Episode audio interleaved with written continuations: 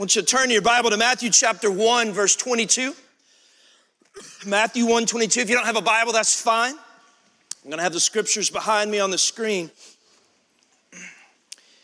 We're beginning a series today that's going to take us all the way through Christmas Eve. We're calling Songs of Our Savior. Now, I've wanted to do a series like this for a really long time, and I've just never done it. Because it hit me a few years ago that the hymns of Christmas, and I'm not talking about Christmas songs, not like jingle bells and stuff, I'm talking about the hymns of Christmas, are some of the most beautifully written and most theologically rich songs, in my opinion, worship songs in the history of the world. And what happens though is Christmas rolls around and we start singing Christmas songs like we just did, and we start singing lines like veiled in flesh, the Godhead see, Hail the incarnate deity, pleased with us in flesh to dwell.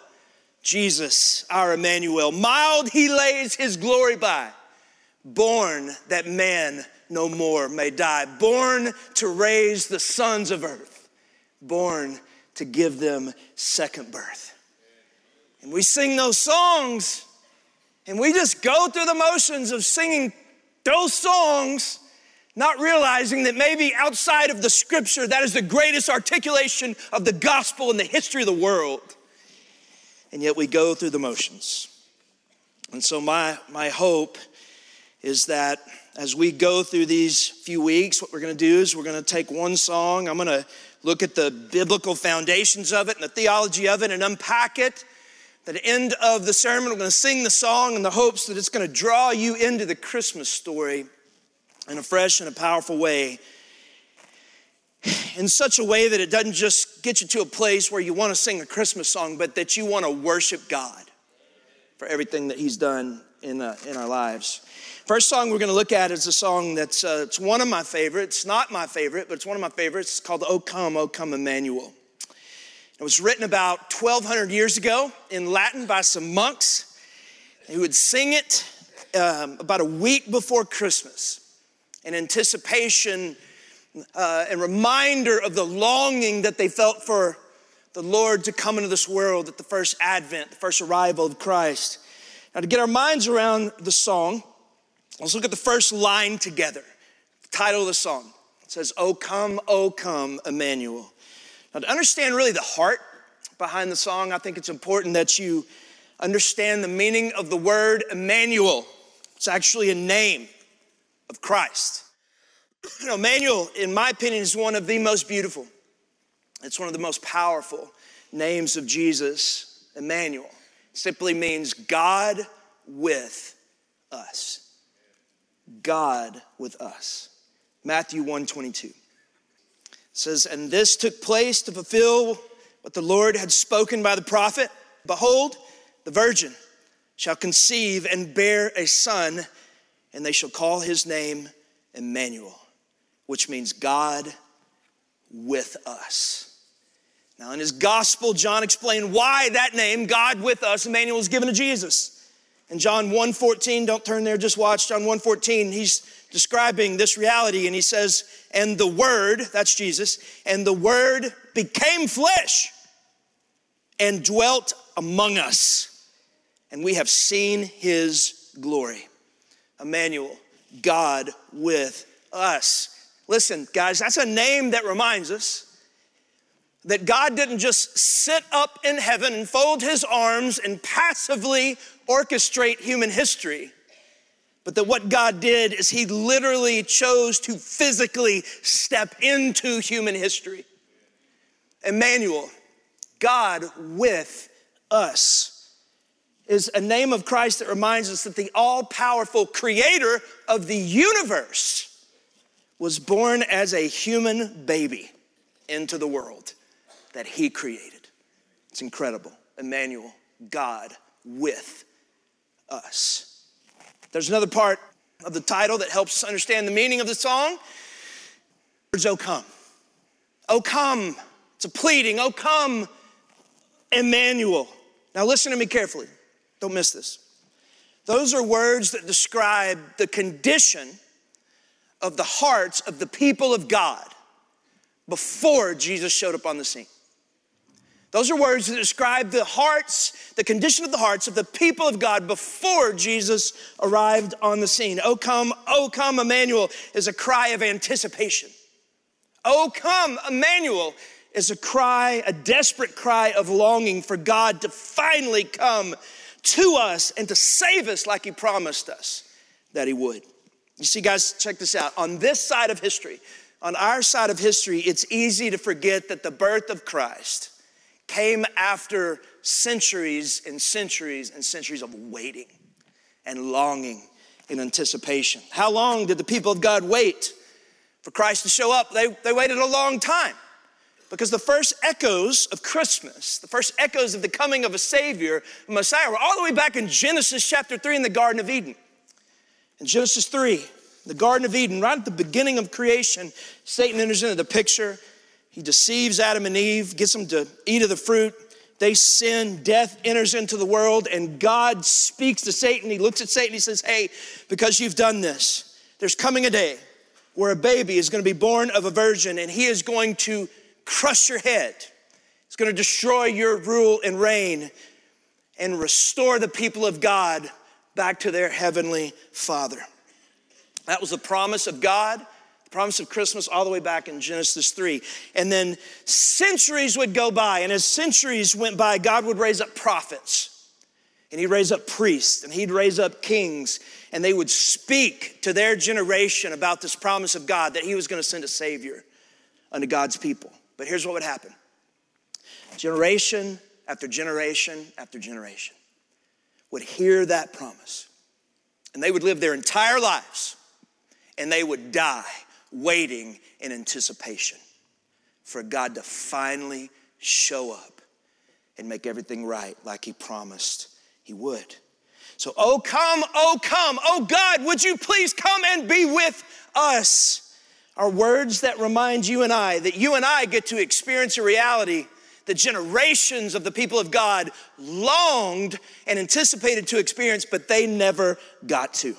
Okay, think about it. If you, uh, if you have your Bible and you go to, don't do this, but if you go to Malachi, Malachi chapter 4, which is the last chapter of the Old Testament. And the prophet Malachi in the end of chapter 4 says that, hey, you need to understand something. God's coming to us. And when he comes, he's gonna make everything right. And then all you have to do is flip the page and you flip the page, and that took about one second to Matthew chapter 1, where you hear of the arrival, the coming, the birth of Christ. And because of that, we forget that that page flip right there that took us one second was a period of time of about 400 years.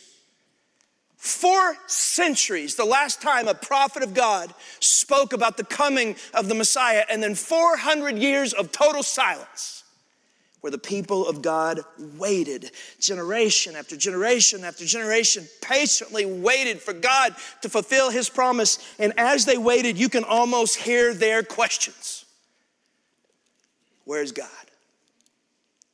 Has he left us? Has, has he forgotten us?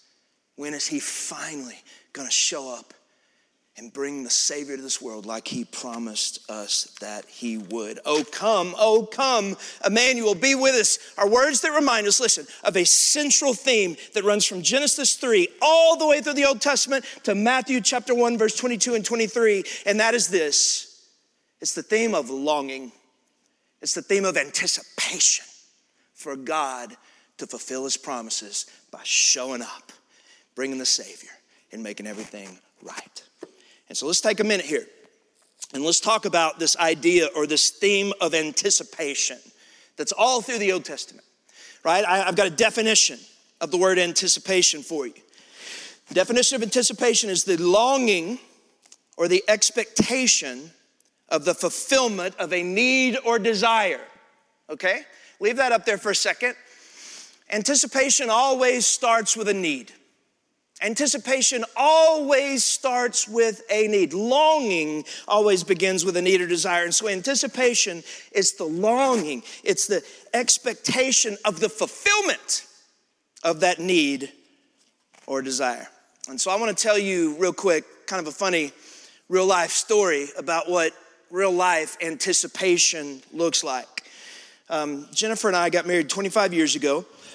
and before Jennifer and I got married, can I say this? Um, we waited to consummate the marriage until the wedding night, right? Y'all tracking with me on that? Do I need to go into more detail? Y'all understand what I mean? We waited until our wedding night to consummate the marriage. We, so we dated for about four years before that. And so to be totally honest with you, I was tired of waiting. Amen? I, I was tired of waiting. I was most assuredly anticipating my wedding night. And so we did the wedding thing, and that was great. And, um, and then we went to the reception. And we got to the reception, and we did the arm thing. Of course, it was with uh, sparkling grape juice because we're good Southern Baptists. And then, and then we cut the cake, and, and then we, uh, we had our first dance because we're not that good of Southern Baptists. And so we danced together, and then we danced with our you know, moms and dads and stuff and, and all that. And we ate a little bit and, and hung out for a little while. And, and not too long after that, I looked at Jennifer and I was like, hey, it's, it's time to go. it's time to go. i am just letting you guys know, I've never understood these guys that want to dance and stuff till the wee hours of the morning at their reception, right? Because I was ready to go. And I mean, I have got the wedding ring on my finger, baby. I mean, we are legal in the sight of God and in the sight of man. You know, the scripture says that a man will leave his father and mother and cleave to his wife. Well, I have I had done the leaving and I was ready for some cleaving, if y'all understand what I'm saying. and so we were we were walking out. We were walking out. And the wedding photographer, true story, I'm gonna show you proof of this in just a second. The wedding photographer stepped in front of us and he said, Hey, hey, check this out. I just I have a, a few more pictures that I need to take. And I looked at him and I said, dude, get out of my way. I said, get out of my way. No more pictures, no more songs, we're leaving. And he said, No, no, no, you don't understand. This is just gonna take a second. And I looked at him and said, No, man, you don't understand. You don't understand. Get out of my way. And Jennifer's like, Hey, baby, just real sweet. He said, Please, let's just take a couple more pictures. And so I sat down in a chair and we took this picture right here.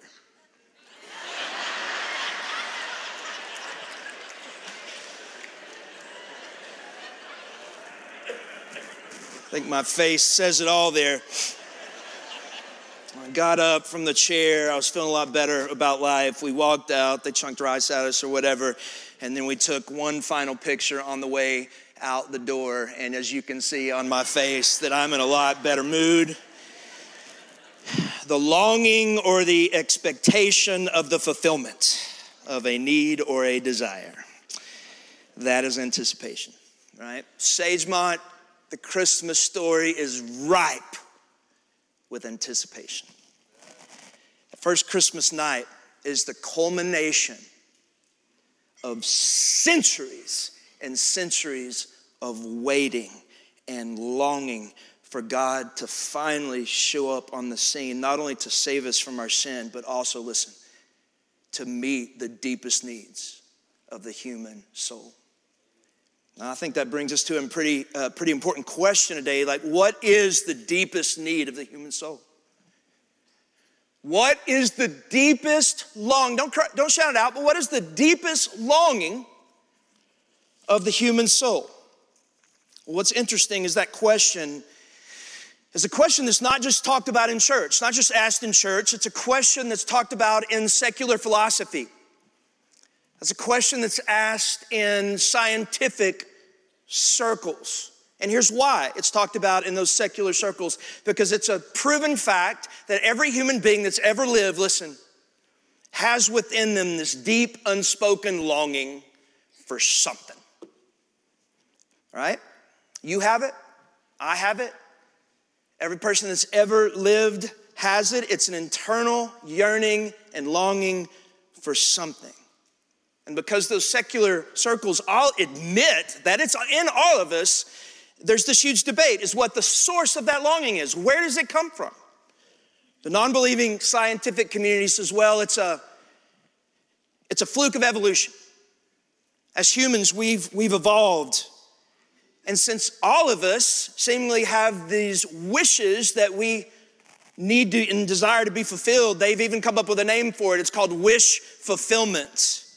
Because scientists admit that it's inside of us. They think it's this accident, a result of evolution. And you and I have all felt it at different times. Maybe you weren't aware that you were feeling it, but you were feeling it. You see something, you experience something, and then all of a sudden, there it is. Starts bubbling up inside of you. I remember one time I felt it on the side of a mountain. So on the side of a mountain in the Rockies, there was this lake down below me, and the sun was coming up on the other side of the valley over the mountains on the other side, on the other side of the lake. And as the rays of light started peeking up over the mountain, these rays started coming down into the valley and they were hitting down below the aspen tree leaves. You ever seen aspen trees? They're beautiful. And the light hits these shimmering aspen tree leaves, and the light is glimmering with brilliance. I'm seeing these colors that I've never seen before in my life, and I didn't even know they existed. And then all of a sudden, there it is this longing, this anticipation starts bubbling up inside of me, and something deep inside of me is crying out that there is more than I know. There's more than I'm aware of. There's more that I was created to experience. I've felt it at times worshiping God. I've felt it at times at the birth of my children. I've, I've felt it at the loss of loved ones, at funerals, things like that. It's this yearning inside of me. It's this longing inside of me that's screaming out that I was created for more than I'm experiencing. Well, scientists say that's a random fluke of evolution, but the scripture says a very different story. Ecclesiastes, don't turn there, Ecclesiastes 3.11 tells us exactly where that longing comes from. It says exactly where it comes from. Ecclesiastes 3.11 says this, listen carefully. It says, God placed eternity in the hearts of man. There's your answer. God placed eternity in the hearts of man. What the scripture is teaching us here is that longing it's not the result of some random act of evolution, but that is a longing of the human soul for God. It's the longing of the human soul for God. The reason that longing and that anticipation is in you and it's in me is because God put them in you and me. And listen, He put them in you and me so that we would turn to Him, the eternal God of the universe and have all those eternal longings satisfied in Him. And that's the miracle of the Christmas story. That's the beauty of the Christmas story. Because of Christmas, listen, because God came to us in the flesh, now we can take all those longings we can take all those yearnings, we can take all that anticipation, and we can come to Him and bring them to Him and say, God, would you meet me here? Would you meet me here? Would you show up in power in my life and would you touch me in the deepest places of my heart that only you can touch? Oh, come. Oh, come. Emmanuel, God, please, please come and be with us is the desperate cry of a human soul that has finally come to the realization that this world will never satisfy me. As long as I look, as hard as I try, this world will never satisfy me, and that God, you, and you alone can meet the deepest longings of my heart. So, oh Lord, would you please come and be with me and do what you promised you would? I want to start landing the plane today by telling you a story about a woman that came to that realization. Story in the Old Testament about a woman. Her name was Leah. In my opinion, the story of Leah is hands down one of the most powerful stories in the entire scripture, and you'll see why I say that in just a second. But centuries before Jesus ever showed up on the scene, through the story of Leah, we learn that when you look to man, when you look to the world to satisfy the deepest longings of your heart, it'll never work. But if you turn your gaze upon the Lord, for Him to meet those longings and satisfy those deepest places in your heart, then He will show up in power and we'll meet you there and satisfy you in ways that you never dreamed were even possible. And we're going to start in Genesis 29 20, if you want to turn there. Genesis 29 20. Before we go to the text, let me give you some background. Story begins with a man named Jacob. He was Abraham's grandson. Right? God promised Abraham through one of your line, the whole world's going to be blessed. Well, Abraham had a son named Isaac. Isaac had a son named Jacob. Jacob's a guy in this story. Through a series of events, Jacob fell in love. Listen carefully. Jacob fell in love with a girl named Rachel. He was at a well one day. Jacob was at a well. He was watering his camels, and at the well, he saw her. And she was beautiful. She was a knockout. She was stunning.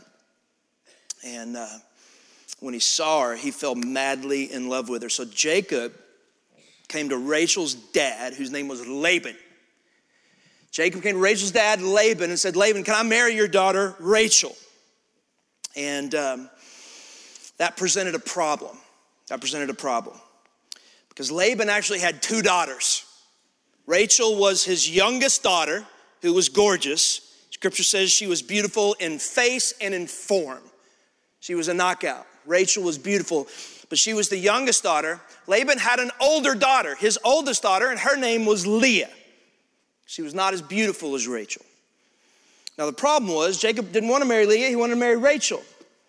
But in that culture, you always gave the older daughter to be married first. And so Jacob would have, um, or rather Laban would have desired for Leah to be married first, not Rachel, but Jacob didn't want to marry Leah, he wanted to marry Rachel. So Laban relented and told Jacob he could marry Rachel on one condition that Jacob serve Laban for seven years. And after seven years, he could marry youngest daughter, Rachel. And that's where we jump in at Genesis 29 20. So, so Jacob served seven years for Rachel, and they seemed to him but a few days because of his love he had for her. He's just in love, just serving, waiting for him to marry Rachel. Then Jacob said to Laban, Give me my wife that I may go into her, for my time has completed. And so Laban said, Okay, and they had a wedding. And after the wedding, Jacob went into the wedding chamber, went to his room that night, and he waited for Rachel to join him finally after seven years on the wedding night. But as Jacob waited for Rachel, something crazy happened, something insane happened.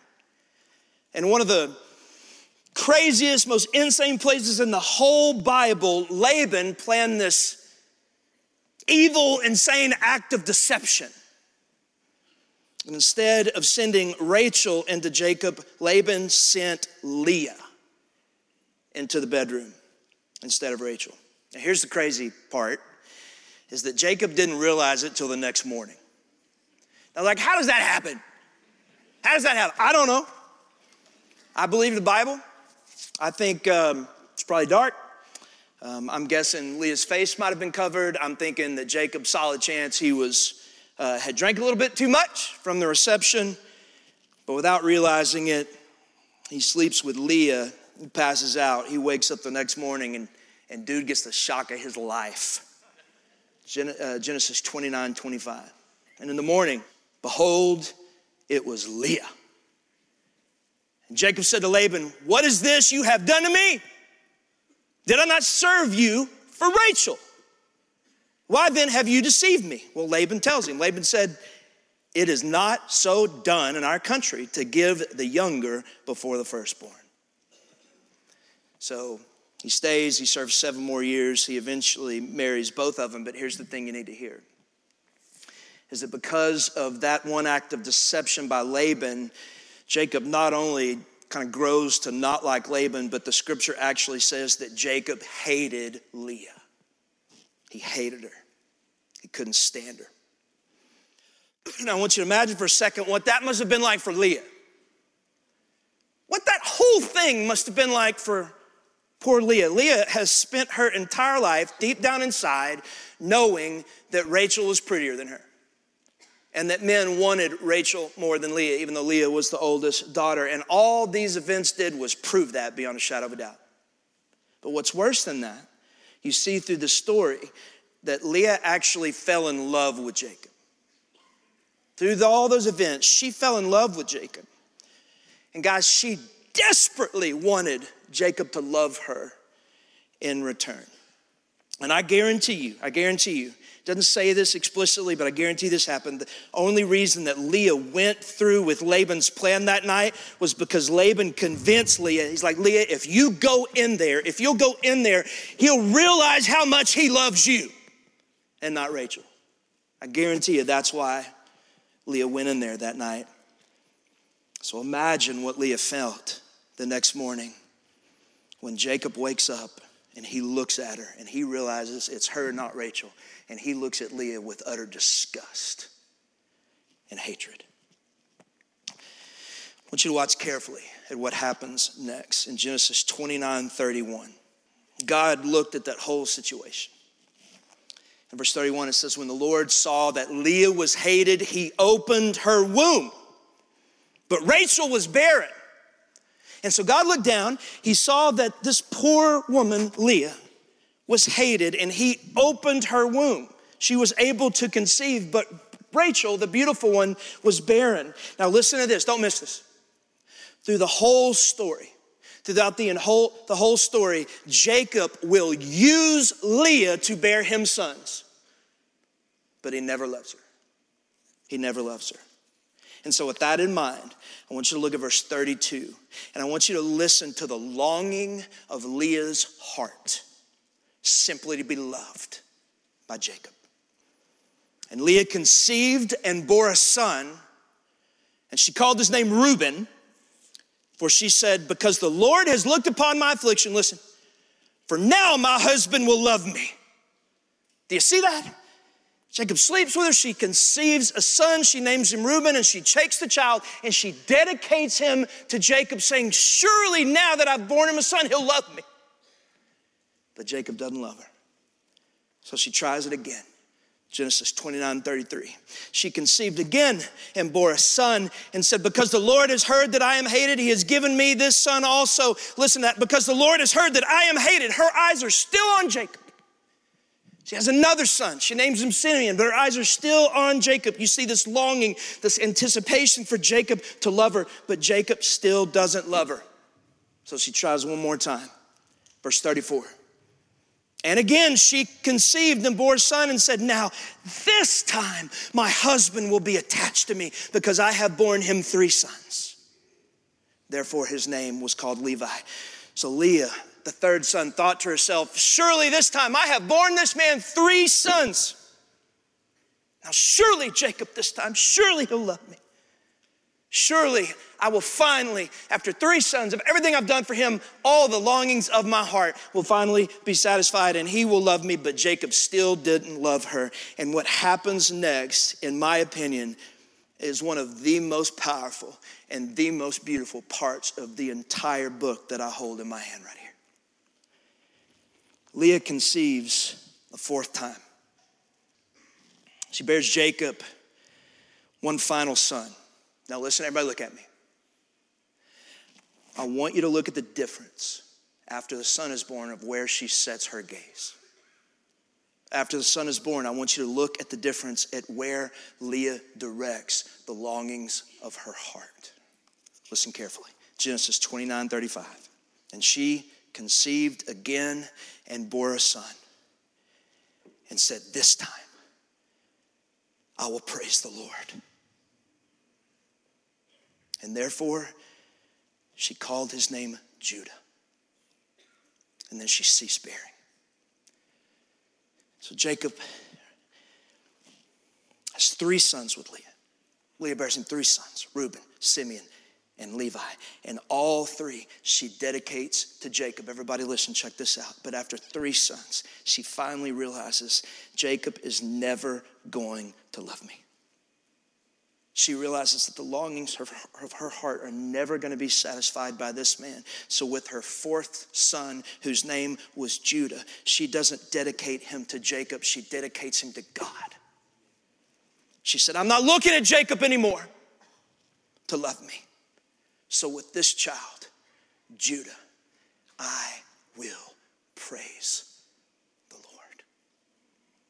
And when she did that, when she turned her gaze off of man and had Judah, and she dedicated him to the Lord and said, With this child, I will praise the Lord, something utterly miraculous happened. The child named Judah that she dedicated to God would grow up and he would have a son. And Judah's son would have a son, and Judah's grandson would have a son, and his son would have a son, and his son would have a son, all the way down through the generations, through the line of Judah, would eventually be born another son that you might have heard of before. His name is Jesus. You ever wondered why they called him the Lion of Judah? That's it. Something hit me this week that I've never thought about before. When, you, when people talk about the generational line of the Messiah, who do they always talk about? Abraham, Isaac, and Jacob. Abraham, Isaac, and Jacob, and they're great. They're awesome. Abraham, Isaac, and Jacob, but they always get the credit for being the fathers of the line of the Messiah. And while that story is absolutely true, they were the fathers of the line of the Messiah, what this story teaches us about what actually brought the Messiah into the world was one simple act of worship by an unloved woman. What an incredible story. God looked down at this lonely, wounded, used, abused woman who stopped looking at some man to fill the longings of her heart and instead placed her longing and her anticipation to the Lord. And that one act of worship unleashed the power of heaven through her life. And through that one act of worship, that one simple act of worship, this one, God, belongs to you. I'm going to praise you. Through that one simple act of worship, God brought into the world a Savior, Emmanuel, God with us. Anticipation, the longing or the expectation of the fulfillment of a need or a desire.